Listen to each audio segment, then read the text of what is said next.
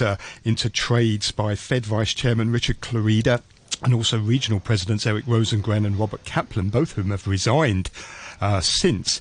It seems, Barry, this is developing into what could potentially be quite a big crisis for, for, the Fed. It's lost two of its regional presidents. It could lose its vice chairman. It could even affect uh, Jerome Powell himself. Yes, I agree with that, Peter. I think this is very serious stuff. You can't have the, the members of the Federal Reserve Board, particularly the vice chairman, trading securities when indeed all of the bond buying program is boosting the stock market. So I mean, this is this is outrageous. I think it does call into question whether Jerome Powell is going to be renominated by the president. Okay, well, thank you very much for your thoughts. You heard there our international economics correspondent Barry Wood, also Mark Toe, Director of Asset Management at Wing Financial, and Carlos Casanova, Senior Asia Economist at UBP. You're listening to Money Talk on RTHK Radio 3. Let's take a final look at the markets for this morning.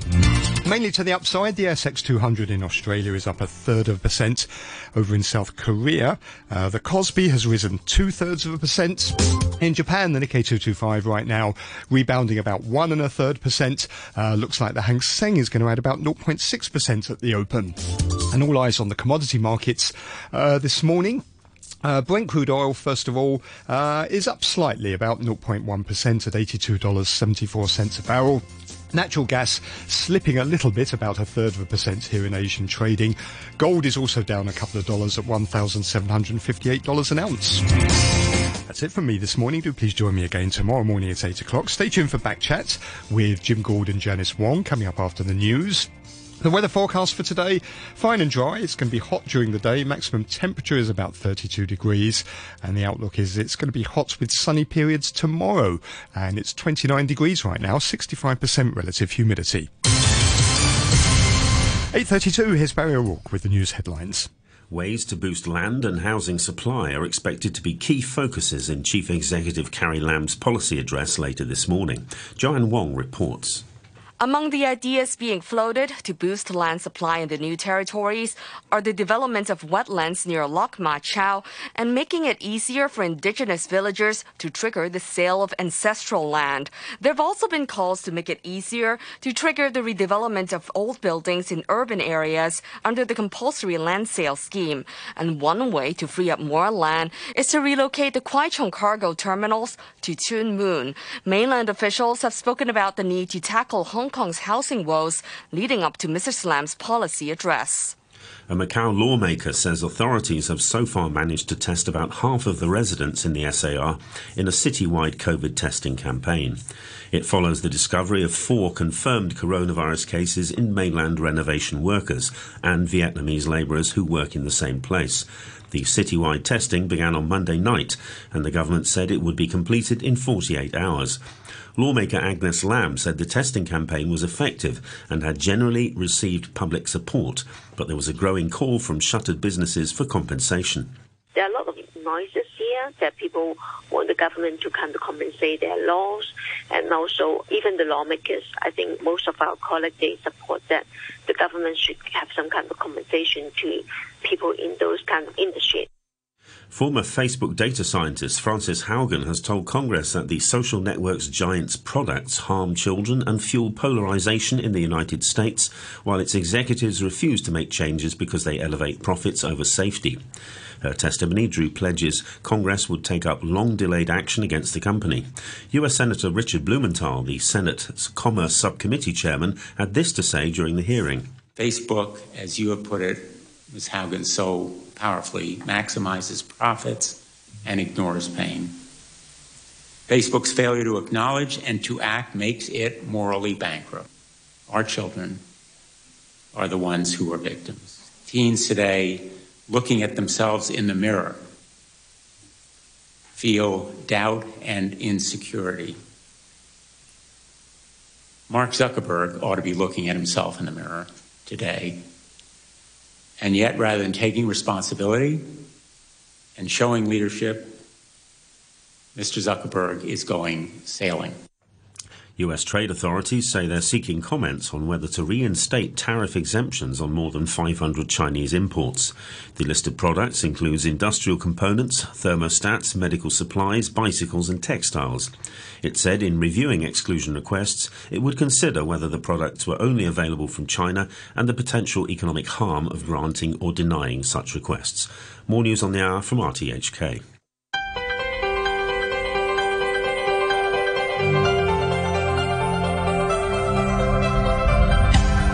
Good morning and welcome to Backchat. I'm Janice Wong and your co-host today is Jim Gold. Good, Good morning, morning. Jim. Good morning, morning. Good morning, Jim. Today we'll be talking about the shortage of domestic helpers and also Japan's new prime minister. An additional 200 quarantine rooms at Penny's Bay for inbound domestic helpers were snapped up almost immediately on Monday when bookings reopened. And this has left many employers disappointed amid a territory-wide shortage of domestic helpers. Labour Chief Law Chi Kwong had previously acknowledged there weren't enough domestic helpers coming in to satisfy demand, but stressed that numbers must be carefully managed to minimize COVID risks. Meanwhile, the government has decided to freeze domestic helper wages at $4,630 for the second straight year. So is Hong Kong striking the right balance in its strategy in dealing with foreign domestic workers? And how long is it going to take before things return to normal? After 9.15 this morning, we'll be discussing another change of leadership in Japan, with former Foreign Minister Fumio Kishida formally taking office as the new Prime Minister. Let us know your thoughts. You can leave a message on our Facebook page, Backchat on RTHK Radio 3. Email us at backchat at rthk.hk or give us a call on 233-88266. Now, to uh, kick off our discussion this morning, we have on the line Eni Lestari, founder of the Association of Indonesian Migrant Workers, and Chan Tung Fung, the chairman of the Hong Kong Union of Employment Agencies. Good morning to both of you. Well, morning. Maybe we can start with uh, Mr. Chan. So, so um, first of all, how serious is the shortage of uh, domestic helpers right now? Yeah, the shortage is still very serious. For the figures, uh, two years ago, uh, the total population of domestic helpers is almost 400,000, but now it's only 350 something. Means uh, uh, we are losing about 50,000 domestic helpers in Hong Kong. Uh, yeah, it's quite serious, and even for those visas, they are still stranded either in the Philippines or in Indonesia. is about 6,000 something. So a lot of people, a lot of employers, they are still waiting for the arrival of their workers. And at the moment, do you have any idea how many helpers are, are waiting to come to Hong Kong? Uh, about, according to our estimate, it's about 6,000 something. Uh, previously, it's about 7,000, but uh, for, for the last month, uh, I mean, uh, for the month of September, it's almost 1,000 came to Hong Kong. But uh, still about 6,000 something are still waiting to come to Hong Kong. And how desperate are some of these uh, families who, who are waiting for a domestic helper? Are, are there any examples you can share with us? Uh, come again? I mean, like, how desperate are, are some of these families who are still waiting for a domestic helper? Are, are there any examples you can share with us? Yeah, uh, too many examples. Uh, many employers they are waiting for over, even waiting for over one one year. Uh, I can give you uh, some extreme cases. One of my clients, uh, actually, they are hire a helper to take care of the old lady. The lady is seriously sick all the family members they have to go to either go to school or go to work. Nobody can take care. Now they have to send this old lady to the house for the aged. And no one can help. So, so from what you're saying, I guess you're not uh, happy with the government's strategy in dealing with foreign domestic helpers then? Uh, if from employers' point of view, of course they are not happy. Uh, but as agency, we understand the government's position to control uh, the virus from outside, but we still think about uh, actually government can still uh, at the quarters or increase the quarters, not only at 50. Uh, we have two reasons.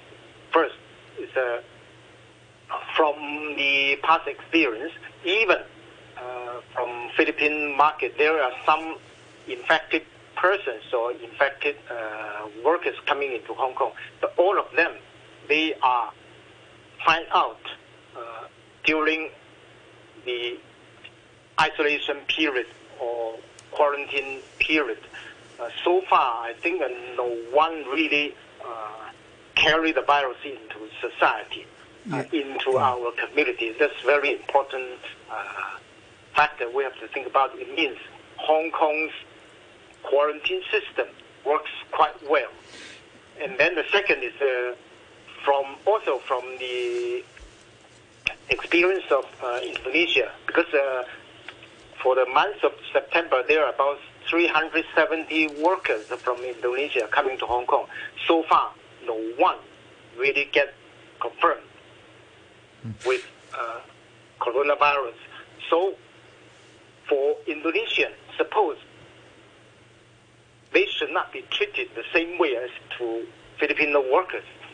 Uh, it means the group of Indonesia, they are in some sense more safer than Filipino because uh, the from the infection rate, that's why we can consider to increase the quota, especially the quota for Indonesian to come to Hong Kong. So 50, because currently the government, they, they, they set up a figure 50 to either group. But these two groups, they are in different situations. Okay, well, we can bring in uh, any Eni Lestari uh, in a moment, um, but. Uh, as you say, the quarantine system is working. Obviously, uh, the authorities want to be very careful about not allowing in the uh, coronavirus from outside. But the number of uh, f- rooms, facilities are very limited, aren't they? I mean, the government just recently added another, another 200 rooms to um, make them available at the, at the uh, Penny's Bay Quarantine Centre. There's also the quarantine hotel. But uh, um, is it enough? I mean, um, could this not be done on a larger scale? The 200 rooms, it doesn't mean anything at this sense because the government, the first, the government, they control the number of arrival at 50. So no matter there are 200 or even 2,000, it doesn't mean anything. Every day, the maximum amount to be allowed in is only 50. So uh, the additional rooms doesn't really play any function But, here. but, but if the quota was increased, uh, would, Yeah. we, would would there be enough? Um, you know, would there be enough quarantine rooms in order to ensure that uh, enough domestic helpers were coming into Hong Kong? uh, if if they re- lose, I mean, if they lose the quarter or they increase the quarter for the new arrivals, then that's the time we can think about the hotel rooms available. Actually, right now, the hotel rooms, I think, it's much more than the quota itself. Um, A- Eni Lestari, how about that point that uh, Chan Tung Fung was making that uh, helpers from the Philippines and uh, Indonesia could be treated uh, somewhat differently? Oh well, I leave it to the you know to the analysis of the health department. Although, of course, in my point of view, I do not agree to that. Uh, that there should be a discrimination in treating uh, domestic workers uh, during the COVID-19, as what has been mentioned. You know, none of us actually carry the COVID-19 to the society, and if anything happen because uh, COVID-19 could infect anyone, regardless of your nationality, your ethnicity. So, of course, you know, uh, certain country might be safer than others, but doesn't mean that, you know, we are fully, fully sterilized, you know. So, but again, uh, everything can be detected during the isolation period. So there is really no need to worry about that. So I think um, the different kind of treatment uh, that's also trigger different type of discrimination. And of course, you know, the most thing that we are worried is that the Hong Kong public is quite sensitive to any information, even if the information is, is false or is, is wrong, you know.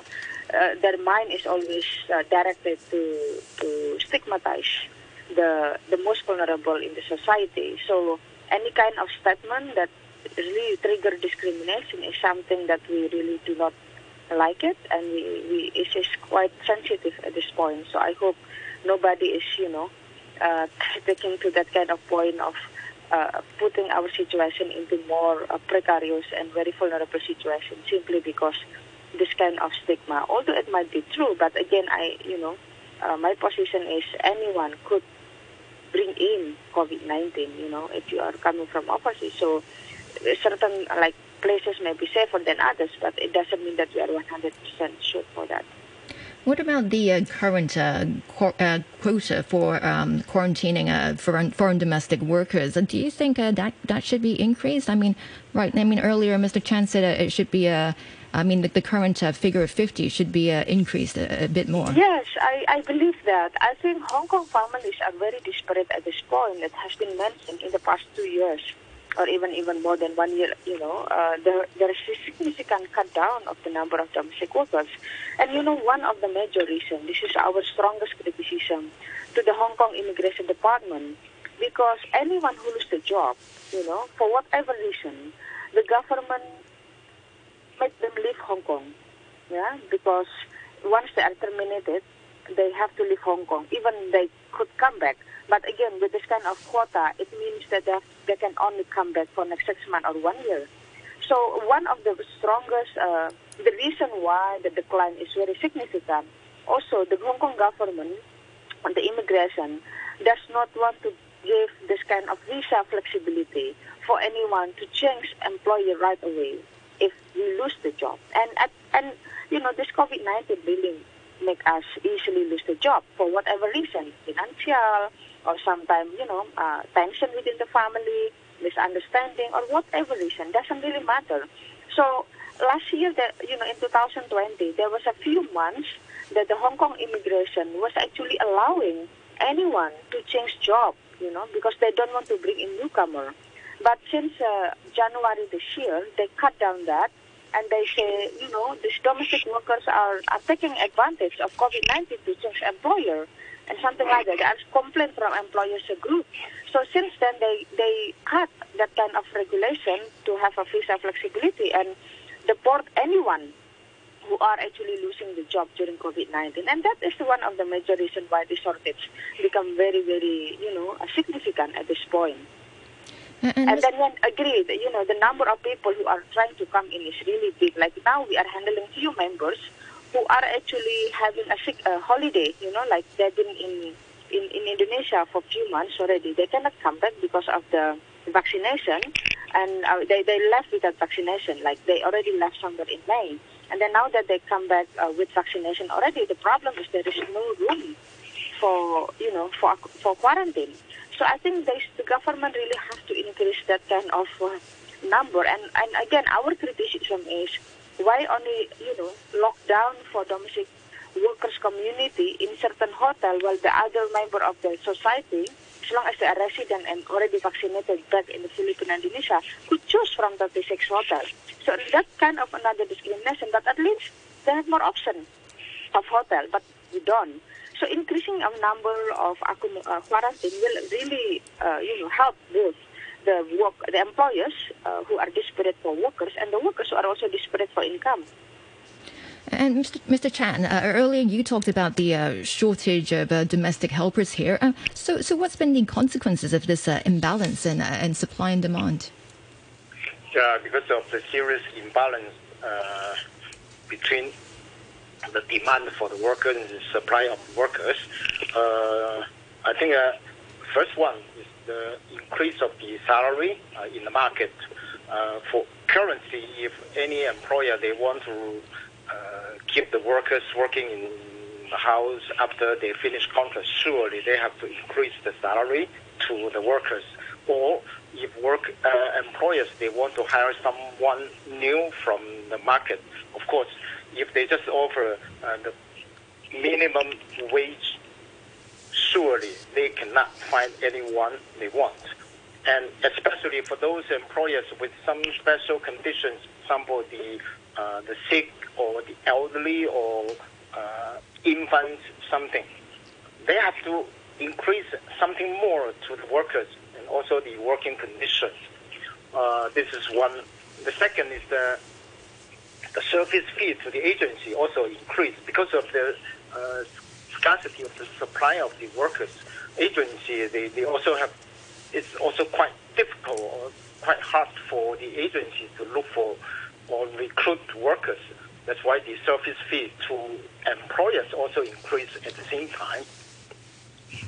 Um, looking at a recent report by the Helper Choice organisation, uh, it, uh, its survey found that the average salary for foreign domestic workers uh, had gone up to $5,144, which was an increase of 2.6% from a year ago.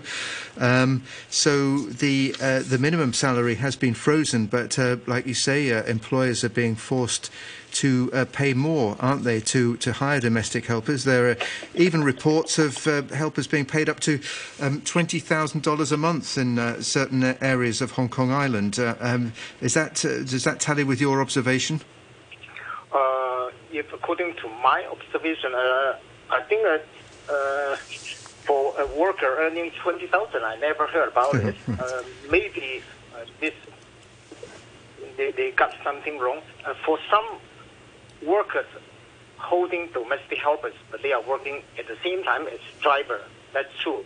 They, they, they might earning about 15 to 18 or even 20, but they are not uh, ordinary domestic helpers. They, they, are what we call family drivers. So uh, it's, it's totally different kinds of uh, job situation.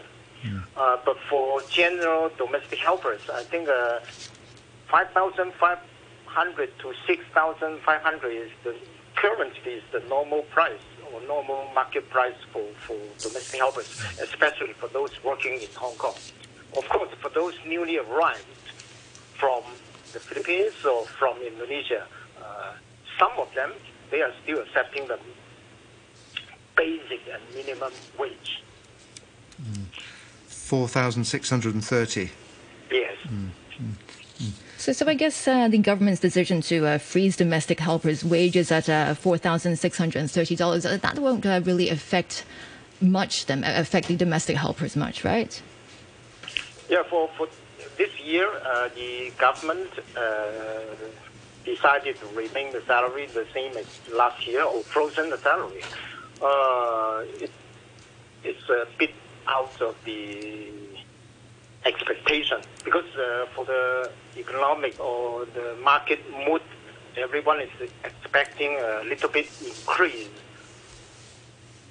Any salaries? Yeah, yeah, yeah, sure. Eni Lestari, how did you feel about that when the uh, the minimum wage was uh, frozen again for a second year running? Well, yes, we are actually very very upset and also actually very angry because uh, you know, uh, there has been a lot of indication that this pandemic, a lot of employers are even willing to pay more. That means really uh, there is a financial capacity in the part of employers to even pay more, and they don't really mind to pay more. Uh, and then we already talked to the Labor Department through the dialogue they organized a couple of months ago and explained that, you know, uh, based on the current study, we are really, even before the pandemic, we have been telling them we are fighting for living wage. It's not only decent wage, because we need to have wage that make us able to live in Hong Kong as a place of super expensive, uh, you know, uh, place uh, in the world today. And then we are telling them that our demand is around 6,000, not less than 6,014, which is not really like uh, you know, just 30% uh, on top of the current minimum wage. And then we already explained to them the basis of that. We are even using the Hong Kong government statistic of the per capita expenditure that uh, they already released in 2015 or 17. So we are telling them for a person to live in Hong Kong, not to be not to be in hunger or in other kind of uh, worsening situation. At least this is the minimum which we should have. And the pandemic proved that a lot of families do not mind to pay more as long as they have one worker and then as long as they can get a good service, for example. But then what is very surprising, um, in this kind of situation, despite like what has been said by Mr. Chan, you know, the market is in the mood of even paying more, 5,500 to 6,500. But then the government decided to throw into the, the same amount of salary. What does it mean? That means they want slave in Hong Kong. Now the government is saying that, oh, the family is free to choose to pay more. Yeah, but how many families are choosing to pay more compared to families who don't want to pay more, even if they have financial capacity? You know, so again, the government is seems that very, uh, you know, very okay, and they kind of enjoying having, uh, you know, slave uh, in Hong Kong uh, and overworking the slave, for example, by giving this just minimum token of peanut to the workers. And honestly, during pandemic, we are really, really struggling financially because there is no financial assistance even given to us at this point. Well, the Hong Kong resident enjoy 10,000 for doing nothing, you know, and anyone 18 years and above will get at least 10,000 and this 5,000 voucher of uh, subsidy of food and other kind of expenses. You get nothing, not even one dollar, not even one month. All unless right. the family applies. So All that right. kind of sentiment we have at this point. All right, I just got an email uh, from one of our listeners, uh, KS. Uh, KS says, um, I thought slavery was illegal, but it appears rife in Hong Kong. It is uh, about time domestic helpers were able to negotiate their own contracts so that they can really have a whole day off, do not work 24 hours a day or even 18 hours a day. They can watch TV, can talk on the phone, are allowed a social life, and are given more than a camp bed in the kitchen. If I had to put up with that type of treatment, I would expect a much higher salary. No wonder we are short of around 50,000 domestic helpers. And that's uh, by uh, KS. Uh, what, do you what, what do you uh, think, Mr. Chan? Uh, suppose if according to labor uh, regulations, workers can take one rest day per week for 24 hours. Uh, of course, in reality, 24 hours, uh, uh, nobody can say 24 hours the worker can leave the house for 24 hours because according to the contract, their place of residence should be employer's house. It means even they go, no, no matter how long they go out for holiday during the day, at the night time, they still have to go back to employer's house for rest. So uh, I think some workers, they might misunderstood. Uh, for 24 hours, they can go out for 24 hours, leaving employer's house for 24 hours. Uh, I, I don't think that that's the right uh, interpretation of the labor regulation. Of course, once they go back to employer's house, suppose they still have time to take a rest, employer should not give them uh, additional job to perform during their rest days. That's what I understand. Um, Eni Lestari, how about that point about um, that the uh, the listener was suggesting that domestic helpers should be able to negotiate their own contracts with uh, employers? And w- w- is that practical? Would that work? Well, actually, that is possible. I mean, if Hong Kong government do not impose the live-in mandatory, and they will allow employer-employee to decide whether they have to live in or live out, you know, or maybe even if live in, what kind of accommodation, that kind of arrangement, uh, you know, that will be that give us the space to even negotiate. You know, if there is no room in the house where we are going to sleep, for example, then the employer is really obliged to provide either you know you know separate uh, quarter for the worker or paying some money so they can rent a space outside. You know, so that kind of stress. But the current regulation of live-in make it impossible. Like what Mr. Chen said, we have to live in in our employer. So even holiday, so-called 24 hour, you are still not allowed to live to be free from your so-called office in just 24 hours. You have to leave in the morning and you have to come back in the evening. Because if you stay out, you will be categorized as illegal. But then again, in theory, you should not work at all in 24 hours. But in practicality, most of us have to work in the morning before we leave, and we have to work again after we come back. And then in terms of salary, you know, I think again, it is proven again that uh, what we want is actually. All right. you know, Um, sorry, uh, Eni Sorry, we have to continue our discussion after the uh, news at nine. Uh, um, okay, we'll take a short break first. Uh, Eni Lestari, that's uh, founder of the Association of Indonesian Migrant Workers, and Chan Tung Fung, the chairman of the Hong Kong Union of Employment Agencies, will continue discussion with us uh, right after the news summary. And uh, right now, the uh, temperature or uh, the weather forecast, uh, it'll be a fine and dry with highs of around 32 degrees. We'll be back right after the news. Also made teens feel better about themselves. You're listening to the news on RTHK.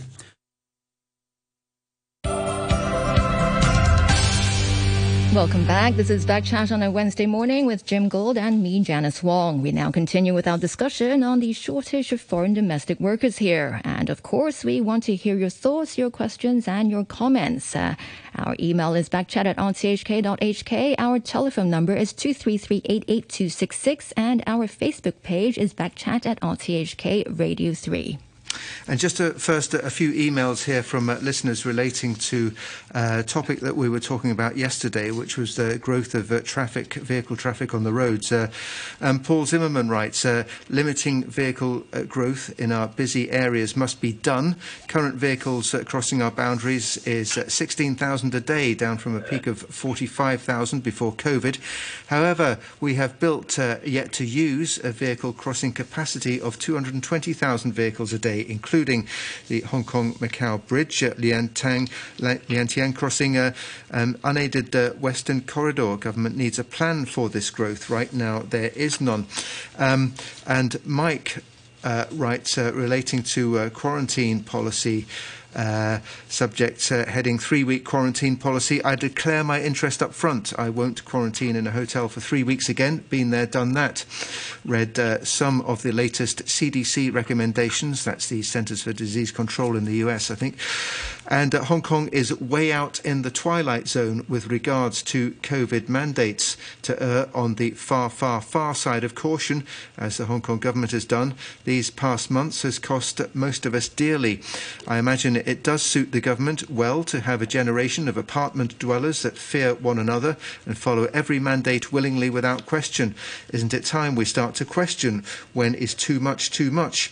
Four to five day quarantine after known exposure and 10 day mask wearing is what the CDC recommends. Wouldn't that help alleviate some of our problems with regard to domestic help? And Paul writes, uh, it's been seven weeks since the last local COVID 19 case was reported in Hong Kong, so why are we still all wearing masks? It's pointless. All right, and, and I also have a few emails here. The, this one is from Philip. He says, uh, with over 70,000 families having departed from Hong Kong due to whatever reasons, I'd take a good guess that many of those employed as foreign domestic workers. So the shortfall mentioned, uh, he bracket, uh, 60,000 at the beginning of your program may not be that large after all. That uh, is from Philip.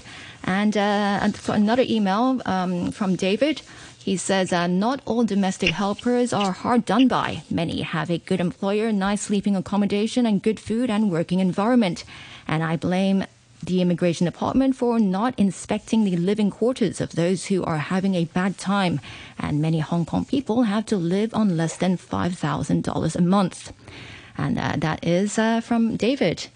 Okay, let's uh, continue with our discussion. Um, all right. Uh, so, so what do you think, uh, Eni Lestari? Just now, it's uh, there's an email saying that uh, maybe we should uh, shorten quarantine for uh, domestic helpers. Would that help? Do you think? Well, you know, um, and that will help actually. That will help employers to pay less because at this point, you know, we heard enough the complaint of employer side how expensive it is to hire one or to bring in even their you know, uh, worker who is supposed to be on home leave or, you know, so, so the, the, the shorten of the quarantine will also be a help. But I think the best help is really the Hong Kong government to waive the cost of the quarantine itself. So then the employer will have less financial burden of hiring new or maybe even bring in their old one. So I think that has been our position, you know, in the past also. And Mr. Chan, what were your thoughts? Yeah, for the period of quarantine. I think it depends on the the real uh, medical situation. As what I just mentioned, uh, people should be treated, groups of people should be treated in different way if they have different uh, health situation. Uh, according to the um, uh, Mr. Law Chi Kwong's uh, figures for the last month, 20, uh, uh, 26 people among 900 something, uh, among 600 newly arrived workers get infected, and zero from 374 from Indonesia. By this figure, it means Indonesian people coming to Hong Kong, they should be treated in different way because they are more safer. Uh, first, either we can increase the quota for Indonesian people to come to Hong Kong, or we should downgrade Indonesian people from currently category A to category B. Then they can stay in general quarantine hotels, not confined only to Silka Hotel or Penny's Bay centers. Uh, this, this is what I understand. Uh, it's nothing to do with the race, but with the real infection situation. Uh, and at the same time, at the same time, if if Indonesians are really proved to be more safe, or the situation in Indonesia is much better than in the Philippines, so suppose the people from Indonesia come to Hong Kong after fully vaccinated. Suppose they can stay in the quarantine center only for two weeks, like other tourists coming to Hong Kong, not as long as three weeks. So, Eni Lestari, Mr. Chan here, he's saying it's uh, nothing to do with race. It's uh, to do with uh, the actual risk at the country. What, what are your thoughts on that? Yeah, I can. I, I understand that. You know, uh, that's why we just leave it with the health department to decide on that matter. The only thing is, again, uh, I just want everyone to avoid of mentioning that kind of uh, statement out loud because remember, uh, the Hong Kong public cannot distinguish uh, between false and you know correct news, or even uh, sometimes they are because of the you know paranoid of uh, the the infection, they just blame everyone, and we we experience a lot of that. So I think uh, we just want the government or any parties to be more wise in terms of of you know making the policy when it comes to that kind of particularity. Uh, Mr. Chan, um, Eni Lestari said earlier that she'd like the Hong Kong uh, government to um, meet the cost of uh, quarantine for domestic helpers uh, instead of the uh, employers. Uh, is that a good idea? Uh, if really reduce the quarantine, of course, that uh, in some sense better to employer because at least they can save some money on quarantine. But uh, for this one, I, I am not so sure whether it's right or wrong because it's totally uh, medical or based on the scientific uh, data to, to support the idea. I, I am not in a position to comment on this one. And uh, Mr. Chan, I know earlier you were suggesting that the government should uh, sort of treat uh, Indonesian helpers and uh, Filipino helpers uh, slightly differently when it comes to quarantine. Um, but apart from that suggestion, what do you think the government can do in terms of the actual booking system for, for these uh, quarantine spaces? What improvements Yeah. can there be? Yes, that, that's that's what I, I, I just mentioned. Uh, I think uh, let data speak. If the data really shows uh, people from Indonesia, they uh, carry, uh, not not carry, uh, infection. It's much much less than the other group. So they should be treated the other way, or at least reduce their quarantine period. Um, Mrs. Chan, I'm talking about the actual uh, booking system for the uh, quarantine places. Do you think um, do you think it can be improved? I mean, on Monday when when uh, when uh, the uh, the booking system was reopened, uh, booking system. Oh, sorry. yes. Okay. Uh, for the booking system, uh, that, that's another issue. Uh, currently, uh, the issue is the room available. The rooms available is much much less than the demand. That's why uh, too many people are fighting for only those 50 rooms a day? Uh, first question. The second is, um, I think uh, for the last few days within the employment uh, industry and also among employers, there's a rumor. At least uh, at this moment, I will call call it a rumor. Uh, some people they are scalping, scalping, or they are blocking the queue to fighting for the room, and uh, with some kinds of apps, if possible, I think, uh, because most of people once they get logged in to try to reserve the room, within a few minutes, nothing left. Only some very skillful people they can get a room. Uh, that, that, that, that's really the issue to most of the employers. And second, another issue uh, for, for this booking system, actually, I also advise to the government many times, because currently the government, they take the mentality of allocation to for, for those rooms to employers. It's only only one mentality: who runs fast, who get the room. But that's not a fair allocation. Uh, we are advising the government they should, based on the dates of visa issue issuer, I mean, who get the visa earlier, they should be allowed chance to get the room first. And then uh, it's quite very simple because for every visa, the date of issue is clearly printed in the visa. Uh, that's why I'm wondering, Law Chi Kwong said, Uh, if based on the date of issue, it's quite difficult to identify, but it's too easy to identify because every visa, there is a date of issue.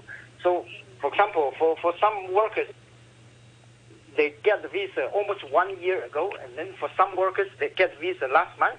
But if by this bidding system, or only who comes first, who get the room, perhaps the worker with visa only released last week, they can get the room. And then for those workers who get a visa one year ago or six months ago, they are still waiting for nothing. This is not the fair allocation of public property. Remember, Penny's Bay Center is not a private property, it's a social property. It's the public resources of the society. So it should be allocated in a more sensible way to serve or to address the real issue, to address the employer's issue, because more, for those employers, they need a room. But we have to a, a fair system to in allocation of these rooms. So, so Eni Lestari, what, what do you think of uh, Mr. Chan's suggestion there? Yeah, I think that's, uh, yeah, I, I agree with that uh, kind of point, but also, uh, you know, that uh, government should not make it as a competition of even uh, booking a quarantine hotel. Uh, you know, like what Mr. Chang said, that, you know, whoever can run faster will get the booking. But, you know, remember a lot of Hong Kong families are also busy families. Many of them also are old and elderly. So, uh, you know, the government should actually consider different needs of their families when they are allocating the booking, who should get priority. And, and as, as, as for today, as long as you have money and you can run fast, then you can get the booking. But again, what about families who are really, you know, in state of uh, service and they cannot do that? They have to wait maybe for another six months or even more. So I think that kind of unfair um, treatment is also part of the government fault at this point.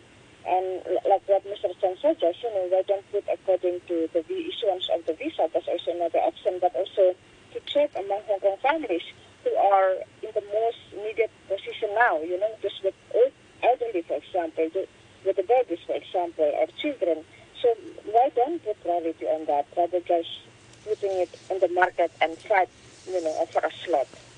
All right, we have to leave it there. But uh, thank you uh, to both of you for joining us this morning. That's uh, Eni Lestari, the founder of the Association of Indonesian Migrant Workers, and Chan Tung Fung, the chairman of the Hong Kong Union of Employment Agencies. And uh, another email here, which uh, came in yesterday, which we didn't have uh, time to read out, uh, related to uh, COVID uh, and quarantine. Alonso writes. Um, as uh, RTHK repeated in your news headlines, uh, Macau has announced uh, COVID testing for its entire population of 650,000. This is the second such mass testing in just one week, and this follows the discovery of uh, one local infection. I think, Alonso, actually the number subsequently was found to be four, but anyway, um, very low number.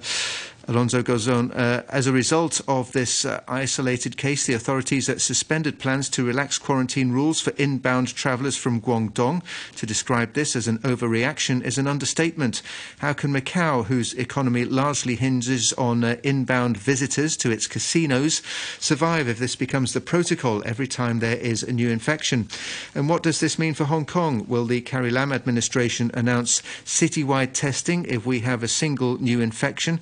How can our borders with uh, China and our quarantine rules, which are all, uh, amongst the most strict in the world, be relaxed if we adopt such a restrictive model? Our zero COVID approach is not a sustainable policy. It will kill our economy. We need to follow Singapore, which chose last month to pivot away from zero COVID to live with the virus. While this has resulted in a spike in cases in Singapore, 98% were either asymptomatic or had mild symptoms, while the number of serious cases appears to be under control, with 226 current hospitalised cases described as serious, of which 35 are in ICUs. Admittedly, for Hong Kong to move away from its zero COVID policy, it will likely require our vaccination rate, which has stalled at 63% for double jabbed, to reach 80% last year uh, sorry, latest data show that our daily vax numbers have plunged with just 5,412 first jabs yesterday. Uh, that would be Monday, compared with a peak of over 35,000 in August. What is the government doing to reverse this worrying trend? That from Alonso. All right, uh, it's now uh, 19 minutes past nine, and we're going to turn to our final topic this morning. The new Japanese Prime Minister, Fumio Kishida, has formally taken office as Japan's new Prime Minister, succeeding Yoshihide Suga, who resigned after just one year in office. To discuss this latest change in leadership, we're now joined on the line by William Pesek, a Tokyo based journalist and author. Good morning, William. Good morning. Good morning. Thanks for joining us this morning. So, so what can we expect um, from uh, Fumio Kishida? I mean, some analysts say he represents stability, and some sees him as a boring bureaucrat. So, which is it? I think it's more the uh, it's more the latter. Uh, I've, you know, I've, I've been here for about 20 years now, and I've experienced 10. You know, Kishida is my 10th prime minister here in Japan, and I'm not sure I've ever seen less excitement about a new government and I think that when you look at the idea that he represents stability, continuity, and he's the safe choice, that's exactly what Japan does not need right now. Japan has had that for the last nine years. Prime Minister Abe talked about shaking up the economy. He did very little. He turned the keys over to Prime Minister Suga for one year, who did nothing. And now we're turning the keys over to another another guy who is going to be safe and who is going to maintain continuity. But is that what Japan needs at a moment when the economy is falling further and further behind China, at a moment when the COVID 19 risks are still with us as we speak? So, uh, do you think the country could uh, benefit then from a, a, more radical approach? I mean, he's described as a moderate liberal, isn't he? And uh, uh I see he's expected perhaps to take the country slightly to the left. But um, um, what, what's needed to, you know, get things going again properly? Well, not really, because when you look at who's really holding the puppet strings, it's former Prime Minister Abe, it's former Deputy Prime Minister Aso, and in many ways, is Mr. Kishida able to be his own man? That is something he'll have to prove going forward. And I think the reason why people are not all that optimistic at the moment is because I think that, you know, if you look at how global investors are viewing this, the Nikkei stock market was surging in recent weeks because they hoped for a reformer to replace Prime Minister Suga they were hoping for someone like uh, Taro Kono, who had been the who was the previous uh, vaccination czar in Japan, and he's a U.S. educated, uh, fluent English speaking politician, and I think people looked at him and thought, well, he could be interesting, but they went with a safe choice, and, and in many ways, people are looking at this new government, and I think the assumption is that 12 months from now, we'll be just naming another another government. And looking at Mr. Kishida's new cabinet, it's made up of uh, many allies of former Prime Minister Shinzo Abe, but 13 out of the 20 members, they, they have no previous cabinet experience, and their average age is uh, 61. So what, what do you make of that? Well, I think that's uh, that's the plan. The plan is basically to put a government in that will do very little to shake up the status quo. Um, so if you are the ruling Liberal Democratic Party and you're looking for the next Abe, the next leader who can step in and be around for seven, eight, nine years, uh, Mr. Kishida is a placeholder, right? He's someone who is going to be around for 12 months. He's naming a very, very safe cabinet that won't do a whole lot. And the whole idea is just to basically put Japan and Japanese politics on hold until we find the, uh, you know, I, I'd say a more charismatic leader to march the nation into the future. Is there, is there, is there someone out there? Well, I mean, the most common question you hear here in political circles is, well, who else?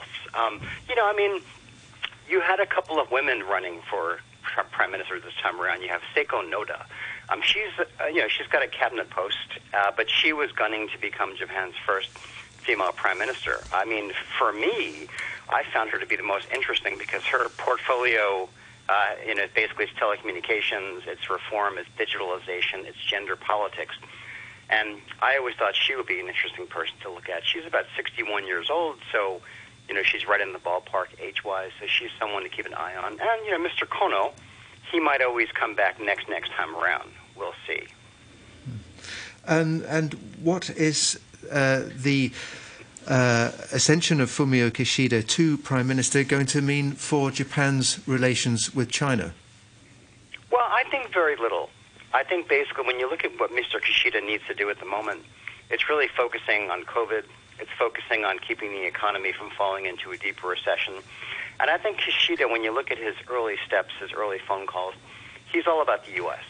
He's all about making sure that, that Joe Biden and the Kishida administration are on the same page. I think in many ways, Japan looked at the Trump era and they realized that that wasn't really good for Japan. Uh, most of Trump's policies were basically in direct uh, conflict with what Japan wanted in terms of Asia in the future.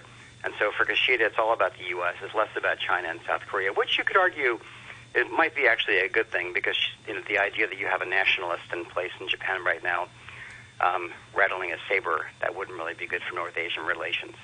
And, like you just mentioned, uh, Mr. Kishida's priority will be to lead Japan out of the coronavirus pandemic. But, but looking at his new cabinet and what he's said so far as prime minister, do you think it's likely he will be able to do that? Well, I mean, the good thing for Japan is the numbers are trending in the right direction. I mean, I, I was wrong about the Olympics. I really thought the Olympics would be a super spreader event for COVID 19 so far, people like me have been proven wrong. The numbers are trending in the right direction. The vaccination rates um, are now exceeding the U.S. and Europe. So Japan is on the right track where that's concerned. But Japan is in this kind of stop-go cycle where it opens up the economy when the infection rates go down. It opens up things very rapidly when the infection rates go when the when the infection rates uh, stabilize. And so basically, start, stop, go. And so, are we still in this cycle? And I think for Kishida, the idea is going to be leading Japan into a future where COVID is actually in the rearview mirror, not about to pop up in the next two months, uh, forcing Japan to return to a state of emergency situation. We've been in this cycle for two years now. The question is where we'll be, say, in December of 2021, and no one can say at this point. You mentioned the Olympics. Is there any hangover from that? Because uh, they were somewhat unpopular among the uh, Japanese population holding the uh, Tokyo Games uh, in the middle of the pandemic. Um, what uh, was the impact on the popularity um, of uh, Mr. Kishida's party? Well, I think you know Mr. Kishida mentioned a word this week that is scaring people already, and that is taxes. Um, there's been a lot of concerns about taxes increasing to pay for the Olympics, and if you read the Financial Times this week, uh, there are some hints that Mr. Kishida is already looking in that direction. we, you know, here in Tokyo, we worry about taxes going up nationally. We worry about taxes going up, and Japan raised sales taxes in 2019 just on the eve of the pandemic, which was, you know, which was disastrous, and the economy fell into recession. So, if there's anything Japan does not need in the COVID era, at a time when it's trying to compete with China, it's higher taxes to pay for an Olympic event that is in the rearview mirror. So that's going to be a political challenge for Kishida going forward. And in uh, Mr. Kishida's uh, first address as Prime Minister earlier this week, uh, he proposed a recovery package uh, worth uh, several tens of trillions of yen to help steer Japan's economy out of the pandemic induced slump. Do you have any idea what the money will be used for? I mean, that is a good question because Japan's been doing this for 25 years now, more and more and more money. Last year, in 2020, Japan spent $2.2 trillion to stabilize the economy amid the COVID virus. That's 40% of GDP. So, what is more spending going to do? What Japan needs is a supply side shakeup. It needs to increase competitiveness. It needs to modernize labor markets. It needs to empower women. It needs to reduce bureaucracy. It doesn't need more money. So, throwing money at the problem is fine for the next six months, but it doesn't help Japan become more competitive for the next six years, say. And you know, China, for all the concerns we have about what President Xi Jinping is doing with the, you know, with tech titans and that kind of thing. China is certainly spending money on the future on 2025, and Japan right now is throwing money at the economy for the short run. But what is it doing to re-engineer the economy to be more competitive five, ten years from now? And that really is the question. And uh, there will be a general election coming up. What can we expect? Well, I mean, the Liberal Democratic Party benefits from the fact that the opposition parties are in complete disarray. So they will probably win the election in a walk, and that will give Mr. Kishida a bit more of a mandate to focus on, you know, basically consolidating power and trying to put some reform wins on the scoreboard. But in some ways, you know, if you look at the negative aspect of that, the fact that there is no competitive, you know, competition from the opposition forces doesn't necessarily light a fire under the LDP to act. So, you know, political complacency is is here in Japan as we speak, and the question is, what does it mean for the next two to five years? And that's anyone's guess, but I'll be here to talk about it. All right, that's good to hear. And uh, we'll just have to leave it there because we are out of time, William. But thank you very much indeed for joining us. That's uh, William Pesek, in a, in a Tokyo-based journalist and author. Also, many thanks to our guests in the first half of the program, as well as to all of you who commented through email. We'll be back at uh, 8.30 tomorrow, and uh, we're leaving you with the weather. It's going to be hot and dry with highs of around 32 degrees. Winds moderate to fresh easterlies, strong offshore at first. The strong monsoon signal is now in force. And the outlook hot with sunny intervals tomorrow, windy with squally showers on Friday and over the weekend. Right now it's 29 degrees, relative humidity 65%. The Labor Department will hold the Turning a New Page job fair at MacPherson Stadium in Mongkok on October 12th and 13th. More than 50 employers will offer a wide range of job vacancies and accept applications on the spot. Please visit the Labor Department website at www.jobs.gov.hk or call 2153 3984 for details. It's now 9.30, the news with Vicky Wong. Ways to boost land and housing supply are expected to be key focuses in Chief Executive Carrie Lam's policy address later this morning. Among the ideas being floated to boost land supply in the new territories are the development of wetlands near Lok Ma Chau and making it easier for indigenous villagers to trigger the sale of ancestral land. Health authorities say an Indonesian maid has tested preliminary positive for COVID-19 after completing her 21 days of quarantine last month. Since September the 25th, the helper has been staying at her employer's home at Block 37 of Heng Fa Chuen. The government says anyone present at the block for more than two hours during this period must take a COVID test. She also visited Victoria Park on Friday and Monday. Anyone who is there between 1 and 5 in the afternoon on these two days must also take a test. And a Macau lawmaker says authorities have so far managed to test about half of the residents in the SAR in a city-wide COVID testing campaign. It follows the discovery of four confirmed coronavirus cases in mainland renovation workers and Vietnamese labourers who work in the same place. I'll have more news at 10 o'clock. Stand by for the brew. Uh, sociology prof from the University of Set and Costume Design, great interpreter of Beethoven, and uh, oh so shy, quiet, and retiring Doggy Counts, co-founder of Rockefeller Records. Hello. This is a really for adults, it's not really for kids. Yeah, well, it's fun, you know. Decipher what's happening behind the myth. Good morning. In-depth interviews and also observations. Absolutely no way. On your radio and live online, this is The Morning Brew.